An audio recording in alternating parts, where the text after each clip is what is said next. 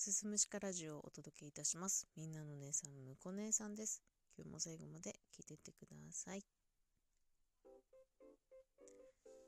はい。本日1月29日金曜日、現在時刻午前4時43分でございます。寝る前の収録です。本日は、えー毎週更新されます運営からの、えーお題トークハッシュタグ私の身近な鬼について考えていきたいと思います。私の身近な鬼何がいるかな？鬼がね、そんなにいないんですよ。で、まあ考えた時に、あ、ちょっと離れたところにいました。家族で。それは私の兄でございます。私の兄は、えー学びの鬼、勉学の鬼でございますね。うん、兄というのはね、あの本当に母親から聞く話だと小さい頃から全然手のかからない子供だったっていう風に聞いています。すごく里い子で、うん、何でも覚えて自分でバンバンできちゃうっていうタイプの子供でしたね。で、小学校上がって、まあ、学習塾に通い始めて、で、まあ、せっせとね、コツコツ勉強するっていうことも自発的にできるような子で、で、また中学、高校と上がってっても、自室にこもってテスト前はじっくり勉強をしてっていうことができるタイプの兄ちゃんでしたね。まあ私はというとね、まあ、リビングでダラダラダラダラ勉強するタイプだったんですけど、うん、すごい集中力もあるなとも思ったし、単純に勉強が好きだったんだろうなっていう側面もあると思います。その兄ちゃんがね、私同じ学習塾に通ったんですけど、私がその学習塾に通う頃には、兄はもうその塾を卒業してたんですけど、塾の講師としてバイトで入ってたんですよね。で、まあ一応兄ではあるんですけど、講師と生徒っていう関係性の中で、まわかんないとこが出てくるじゃないですか、問題解いてたらね。で、あの、先生すいませんと。この問題わかんないんですけどって聞いたら、え考えてって言うんですよね。うん。えわかんないから聞いてるんだけど、教えてもらえないんですかいや、もうちょっと考えてから聞いてきて、みたいなね。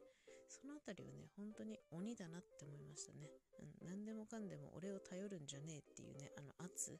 あれはね、鬼そのものだった。すごく厳しかったですね。人に対してもね。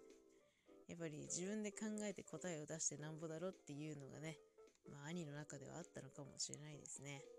でまあそんなちょっとね、厳しさがある兄も大人になるにつれてね、少しずつこう人としての柔軟性が身についてきたのではないかなと思う部分はあるんですが、まあお盆とお正月にね、帰ってくるんですよ。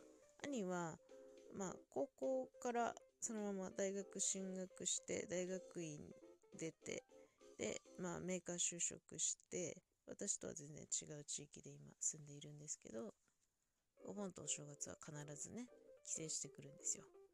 で、帰省してきて、じゃあ家で何してるかって言ったら、ずっと本読んでます。ほんとびっくりするぐらい。本読んでるか、パソコンでなんか一生懸命打ち込んでるんですよ。それ何やってんのって聞いたら論文書いてるって言うんですよね。論文書いてるんですよ。意味わかんなくないですか？社会人なのに論文書くことあるのみたいな。でたまに海外出張でその論文を披露する場面もあったりとかするらしくて、もうなんか全然何やってるかわかんないって感じなんですけど、それもね、なんか楽しそうにやってるんですよね。で、今は結局、その勤め先がメーカーなんですけど、働いてる内容がなんか開発の方に携わっているらしくて、それはそれは生き生きとね、してますけどね。でも本当にいろんな種類の本を読んでるみたいですね。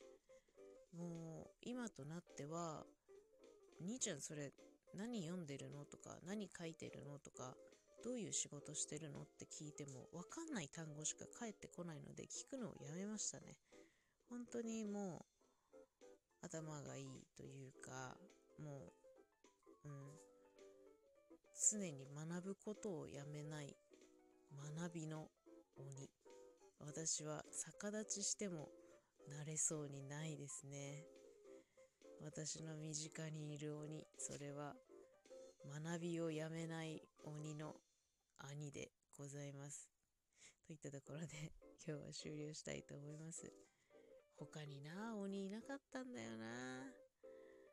まあ鬼というほど怖いものではないんですけどね。そんな人がいますよっていうお話でした。最後まで聞いていただいてありがとうございました。また次回もよろしくお願いいたします。